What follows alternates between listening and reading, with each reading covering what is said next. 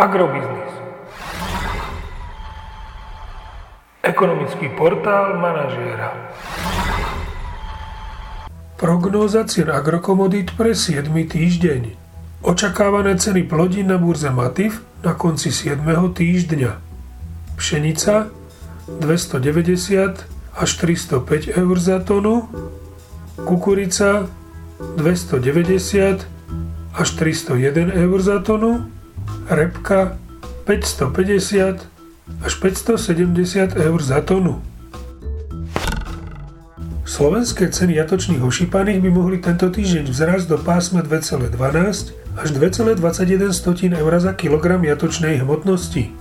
Mohli by sa tak dostať do blízkosti rekordných cien z roku 2021. Agromagazín ponecháva v platnosti svoj minulotýždňový odhad nákupných cien surového kravského mlieka na február až apríl. Ceny pohodných mod na slovenských pumpách by mali byť tento týždeň stabilné.